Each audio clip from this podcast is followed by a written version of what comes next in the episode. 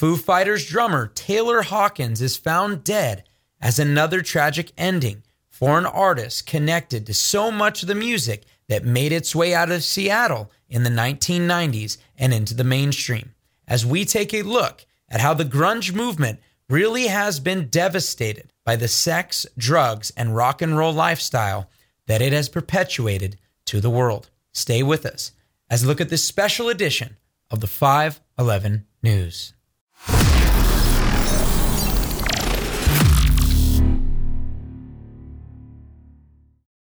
So many fans are reeling from another loss of a musician that they have admired for their craft. But what is really tragic is to see how this trail of blood has really been the foundation of the scene known as grunge. You see, it all started back in the early 90s and late 80s, specifically when we look at the death of one famous artist after another, the conduit that was Nirvana.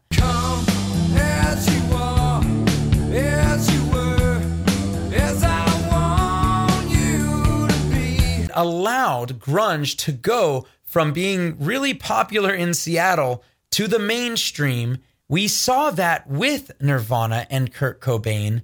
But really, while Nirvana would prove to be the conduit that made the Seattle sound become mainstream, Mother Love Bone would be the conduit of despair that would follow the scene wherever it goes. Because you see, Mother Love Bone was one of the up and coming bands in Seattle. And when their frontman, Andrew Wood, died of a heroin overdose, it really was a heartbreaking endeavor for so many of the bands that were watching each other from show to show in Seattle.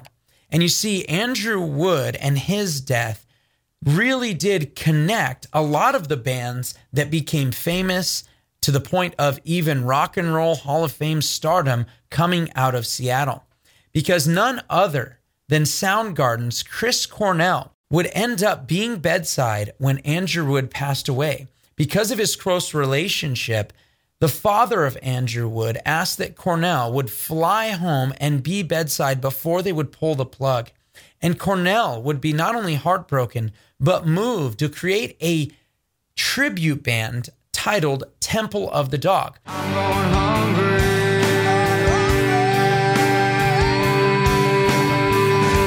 that band would take a number of the members of Mother Love Bone and also add in an up and coming singer by the name of Eddie Vedder. And that band would not only produce a very popular album of their own, but then would break off away from Cornell and actually form the band Pearl Jam.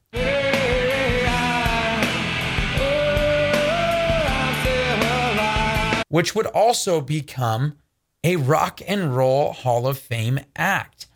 And not only would Pearl Jam come and have multiple platinum albums, but Chris Cornell himself, who was already in Soundgarden and about to really hit the stage, that would really start the trail of sadness and despair from the sex, drugs, and rock and roll of the grunge scene. And a lot of people may not know what grunge music is or why it has its title and so forth, but grunge really was a mixture of heavy metal and punk music.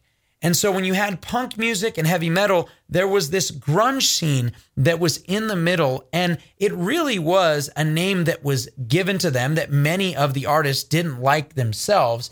And the popularization of these bands really came with the likes of Nirvana. But band, bands like Soundgarden, Alice in Chains, and so forth would prove to be monumental in making this movement mainstream. All of these bands being touched, sadly, with despair. Chris Cornell himself, starting the band Soundgarden, would prove to be one of the biggest artists, not only from Soundgarden's fame, but also moving on into Audioslave, a band that was actually made out of a number of the members, including Tom Morello of Rage Against the Machine.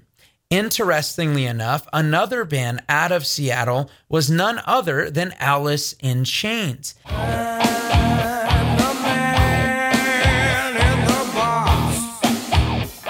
And Alice in Chains frontman Layne Staley was actually offered the frontman position for Audioslave before Chris Cornell took it. And Layne Staley never even made it to the tryout because at that time he was ultimately in hibernation.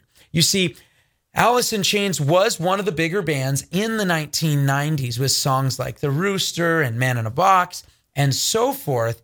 And these songs were huge, but Layne Staley himself was a heroin addict, was a drug addict. And in fact, there are multiple interviews of him saving people from their own drug overdoses.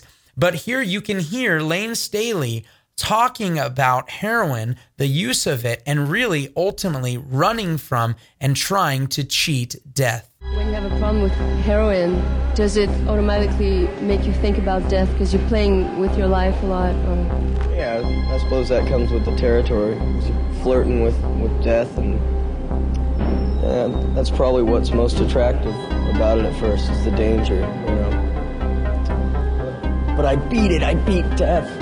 Ah, I'm immortal. Sadly, Staley would not prove to be immortal, and not only would he not make the tryout for Audioslave, but in fact, Layne Staley would die of his heroin overdose at a very young age, and he was actually in hibernation for a number of years where people did not see him. And when he did pass away, he was found a shell of himself and literally with jars of feces and urine around him the sex, drugs, and rock and roll lifestyle that so many are promised, even the ones where stardom has occurred, has literally led people down this very path. And the effect that guys like Chris Cornell would have after joining Audioslave and Audioslave putting out three major albums, very popular, would end, and Chris Cornell himself would have this major effect on a number of bands even going as far as Linkin Park frontman Chester Bennington saying that Chris Cornell welcomed him as a family member. And Chris himself struggled with depression for most of his life, and he himself was found dead in a hotel room in Detroit after a show on May 18th, 2017, only to be followed by, as mentioned, Chester Bennington just a few weeks later after performing at Chris Cornell's funeral, Bennington himself would take his own life as well, just as Cornell did. So, as we look at this, as we kind of go through this timeline, starting with Mother Love Bone and then seeing the tragedy of Andrew Wood dying and that band breaking up, obviously, after the lead singer dying, and then becoming not only a part of Pearl Jam with Eddie Vedder, but then you have this break off over here where Temple of the Dog plays Chris Cornell, the singer, alongside Eddie Vedder, then goes back to Soundgarden. Chris Cornell would later take his own life.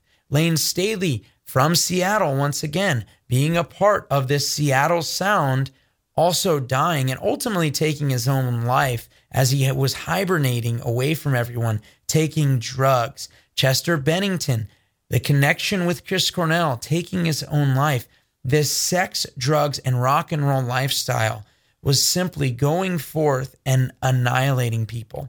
And as we mentioned, Mother Love Bone as the conduit by which so many of these major bands are connected.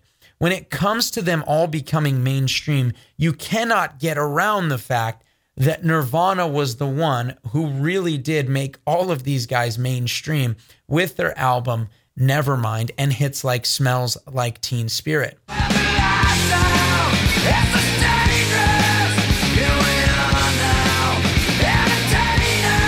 And in fact, when Chris Cornell was asked, why did Nirvana hit so well? Why did people look at Nirvana and say, you know what? This is the band I want to listen to. And they go right to the top of the charts. And bands like Soundgarden and bands like Pearl Jam and bands like Alice in Chains begin being signed and being put going up the charts as well. Why was it? What was going on? And what he said was that when you looked at bands like Whitesnake, you had Whitesnake dressed up uh, almost like women, right? As they dress up.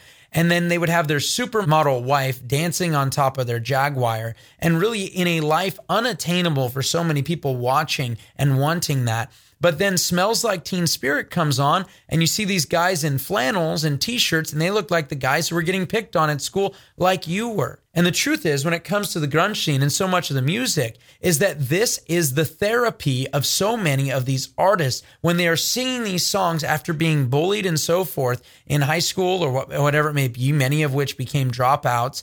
But they were not like Whitesnake. They were, were not like Poison and these other bands that were these big hair bands in the late 80s and early 90s. But they themselves were normal, quote unquote, people that had their own problems and anxieties. And instead of casting them on someone who can truly take away those burdens and take away, away those anxieties, they thought that screaming and singing about them would provide for them a purpose and a hope that it simply did not provide.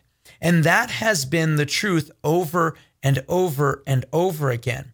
And it's interesting when we look at some of the artists and they talk about what their music really meant, specifically when we look at the words of Chris Cornell talking about what he felt when he heard that Kurt Cobain had taken his own life and really the connection between the music scene and the music that they were making and the death of one of their own. The bass player Tad came in told us, just kind of barged in and was emotional and started talking about um, the reports that they'd found Kurt, and, but they weren't sure if it was him or not. Um, but it was, you know, and we all got very emotional. It was very surreal. We weren't home. We weren't around any pe- eh, people we knew. I guess, in a sense, we could all take solace in the fact that, especially Soundgarden, that we were sort of born from this idea that we played kind of dark, moody music and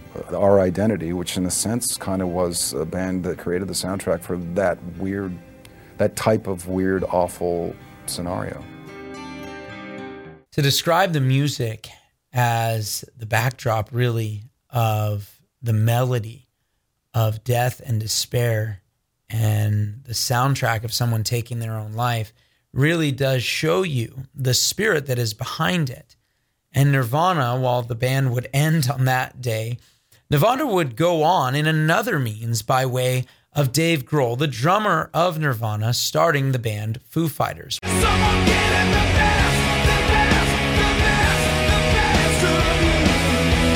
Which is a multi platinum rock and roll band that is one of the big rock bands, the biggest, one of the biggest rock bands for the last 25 years. And Dave Grohl and the Foo Fighters just finished recording their 10th studio album. And alongside of that album was a movie titled Studio 666. Now, Dave Grohl has come out because he made a lot of statements about while they were recording the album, all of the different haunting events that were taking place at the mansion. But he then said afterward that so much of it was publicity, that they were trying to talk up some of the hauntings that were going on to help publicity, not just for their album, but also for their movie, movie Studio 666, in which he becomes possessed and actually kills the members of his band. Sadly enough, he does kill none other than Taylor Hawkins, who, just a couple months after the release of the film, would also be found dead. Sadly, Taylor Hawkins was, in my mind, one of the easiest people to recognize from the band Foo Fighters, the easiest person outside of Dave Grohl when it comes to the recognition of the band. I think a lot of kids, I say kids, I say 20s, that play in rock bands think that you need to be sort of Keith Richards or or whatever. You need to be like that and you need to suffer for your art and you need to be tortured and you need to be dark and you need to be fucked up to be cool. And me personally, I realize that that's a bunch of horse. I realize that to be a drummer, to be a good drummer, you have to be an athlete. to take care of yourself. And to have a good life, you have to take care of yourself. And I have children now, I have a wife, and I'm very normal. Do anything that would be considered rock star anymore, really, at all. He himself, Taylor Hawkins, actually did heroin overdose in the early 2000s and had this quote to say about that event. Quote, I used to do a lot of blinking drugs. I believe the blank myth of live fast and die young. Sadly, although he had said he had learned a lesson back in the early 2000s, that lesson wasn't lifelong learned because he would ultimately pass away in a hotel room in Colombia while they were supposed to be on tour going from Colombia and then following up in Brazil. He was found dead with over 10 different types of drugs in his system. While Dave Grohl and many others have used the devil as a means for publicity of otherwise, while other artists have clearly used the devil as a means for stardom by making Faustian pacts and so forth, messing around with Satan is no laughing matter. And whether or not Dave Grohl has ever had haunting experiences, the truth is is that from the foundation of the Seattle Sound, Satan has been moving a thread through them and ravaging through so much of the grunge, scene as every one of these major bands that we've talked about have been touched by heroin overdosage or someone taking their own life. And the truth is is that the Bible actually warns about this very thing. In Proverbs 8, 35 and 36, it warns, it promises those who do take from God's wisdom and warns those who push it aside. It says, For one who finds me finds life and obtains favor from the Lord. But one who sins against me injures himself. And all those who hate me love death.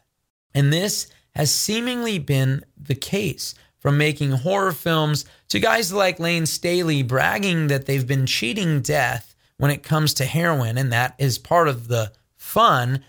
The truth is, is that Satan has been using him. The Bible actually says in Ephesians 2 2 that the prince of the power of the air works through the sons of disobedience. Those who do not succumb to the will of God, those who do not come to the wisdom of the Lord, but sin against it, they ultimately injure themselves with drug overdoses and they truly do love death. They play around with death, they joke about it, but really, ultimately, it's knocking out the door at the door, just as sin is. It tells us in the scriptures that God actually spoke to Cain before he killed his own brother Abel. And he told him that sin is crouching at the door and its desire is for you, but you must master it. And so when we look at a situation like this, when we see the enemy's tentacles going out for to so many of these artists, using them and abusing them, and people taking it lightly, even the likes of Dave Grohl and others, and maybe you guys listening right now, maybe you're someone who loves this music, maybe you're a Christian who actually loves listening to all of this type of music and you love the angst and you love the anger by which they are singing with, and you love that they can just come and scream and hate against society and so forth. And you just love being able to do that. But realize this that these people are being used by Satan. They're in an abusive relationship with Satan where he beats them down and barely gets them up enough as a puppet on a string on a stage to sing for him and doing so, converting you to Himself, bringing you as you continue to meditate on darkness, to meditate on wickedness, while you are watching them go up and commit suicide, while you are watching them go up and kill themselves spiritually, and many of which are now killing themselves literally. You see, when it comes to the gospel of Jesus Christ, Jesus says, My yoke is easy, my burden is light. The Bible says that we are supposed to cast all our anxieties, all of our cares upon Him. And while we look at the Seattle sound today, we can also look at so many artists today. Artists like Billie Eilish that sing about their depression and their demonic activity and the very wicked things that are under their bed and those demons that are haunting them. And instead of looking at them and feeling sorry for them and praying for them and praying that others will not be converted to Satan's side, instead of doing that, you are sitting there being entertained by it. You are watching someone dance with the devil and you are clapping and cheering them on. It is a heartbreaking thing to watch someone who does not know the Lord and to look at them as you just engage in this so called entertainment only to know the demons that are ravaging through them the entire time on the backside. You see, Jesus was very clear that the father that the father of these people is the devil. The devil is the father of lies. And so we also need to recognize that we are getting messages from them, that we are meditating at the seat of scoffers, that we are sitting with those who scoff at the Lord, give him no time, and ultimately face their demise. The Bible says in Ecclesiastes, You fool, why shall you die before your time? So many of the younger men, this man, Taylor Hawkins, was 50 years old before he saw his end. And he thought he had learned the lesson of I no longer believe in live fast, die young. But ultimately, he was still trying to have his foot in the world. His foot really was Satan, and thinking that that was going to be okay. And this is exactly what happens when we don't have a true footing, when we don't know Jesus Christ, when we don't recognize his glory and what he has for us. I don't I don't get angry when it comes to these artists. I feel absolutely devastated for them that they have this short amount of time on earth.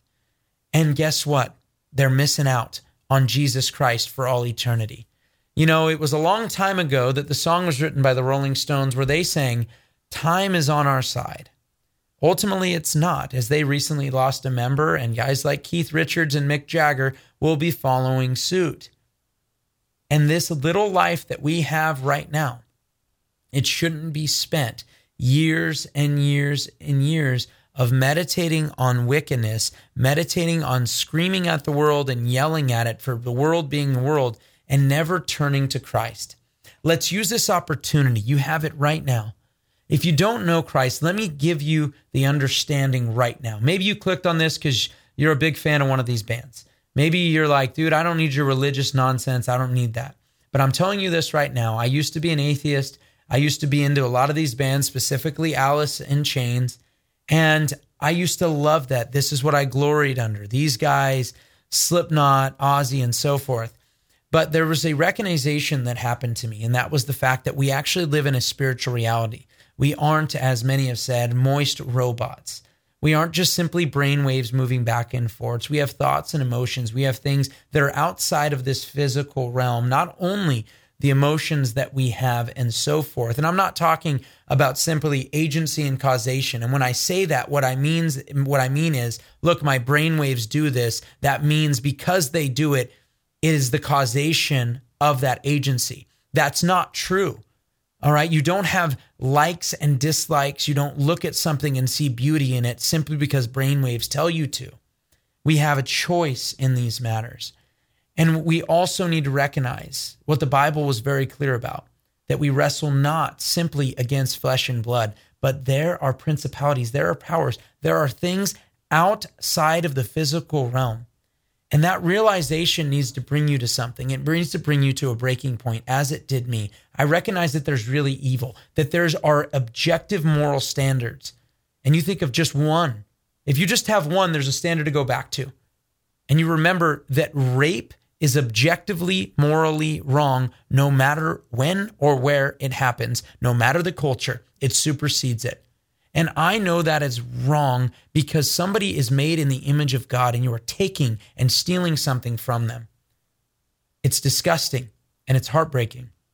And we know it's wrong. We know it's wrong because God has given us a conscience that bears witness against us. And we know it's wrong to kill babies until someone convinces us otherwise.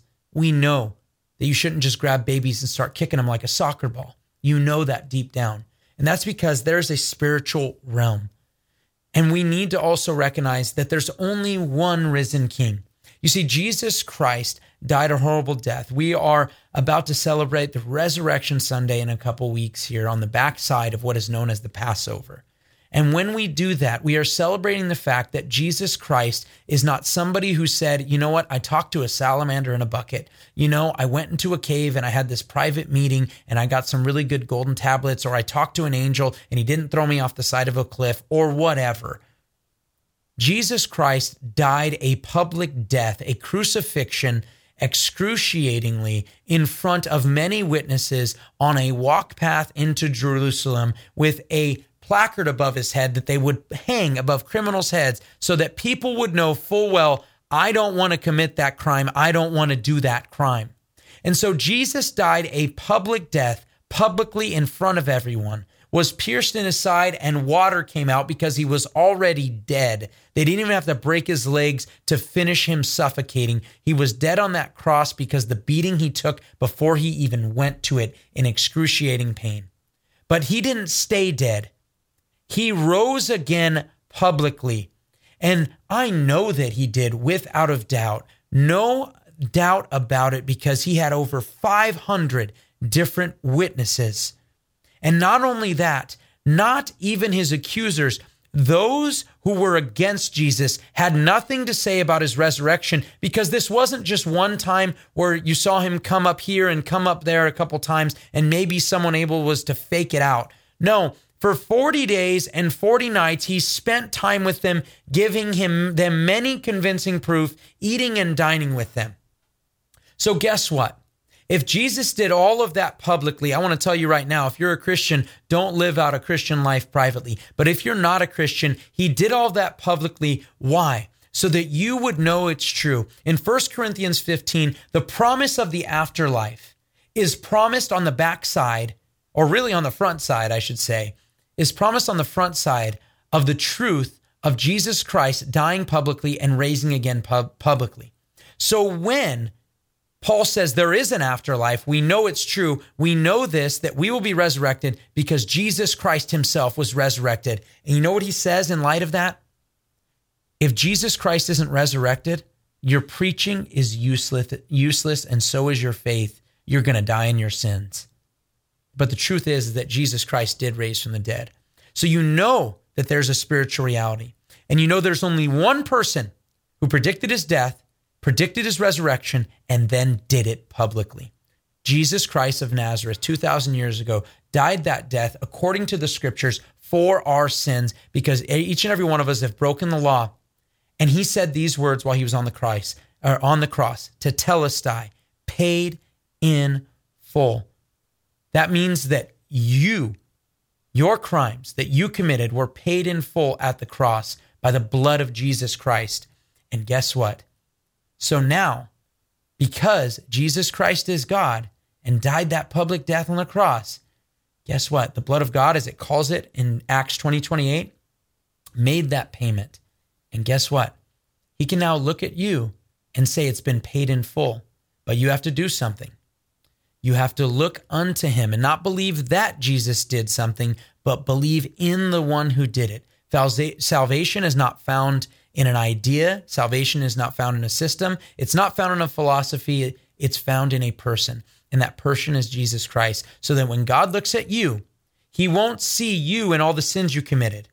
He will see that you've put on the Lord Jesus Christ, and he will see instead of you paying for what you've done and what you deserve for all eternity, committing these sins against an eternal God, deserving eternal punishment, he will see Jesus Christ and he will see tetelestai paid in full, and he will say, Enter in to the joy of the Lord.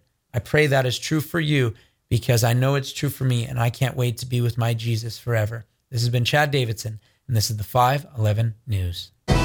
The 511 News with Chad Davidson has been brought to you by Good Fight Ministries, bringing you news and commentary from a Christian perspective. This show can be heard every Friday wherever podcast shows are available, or visit 511news.org. Thank you for joining us, and we look forward to being with you next week on the 511 News.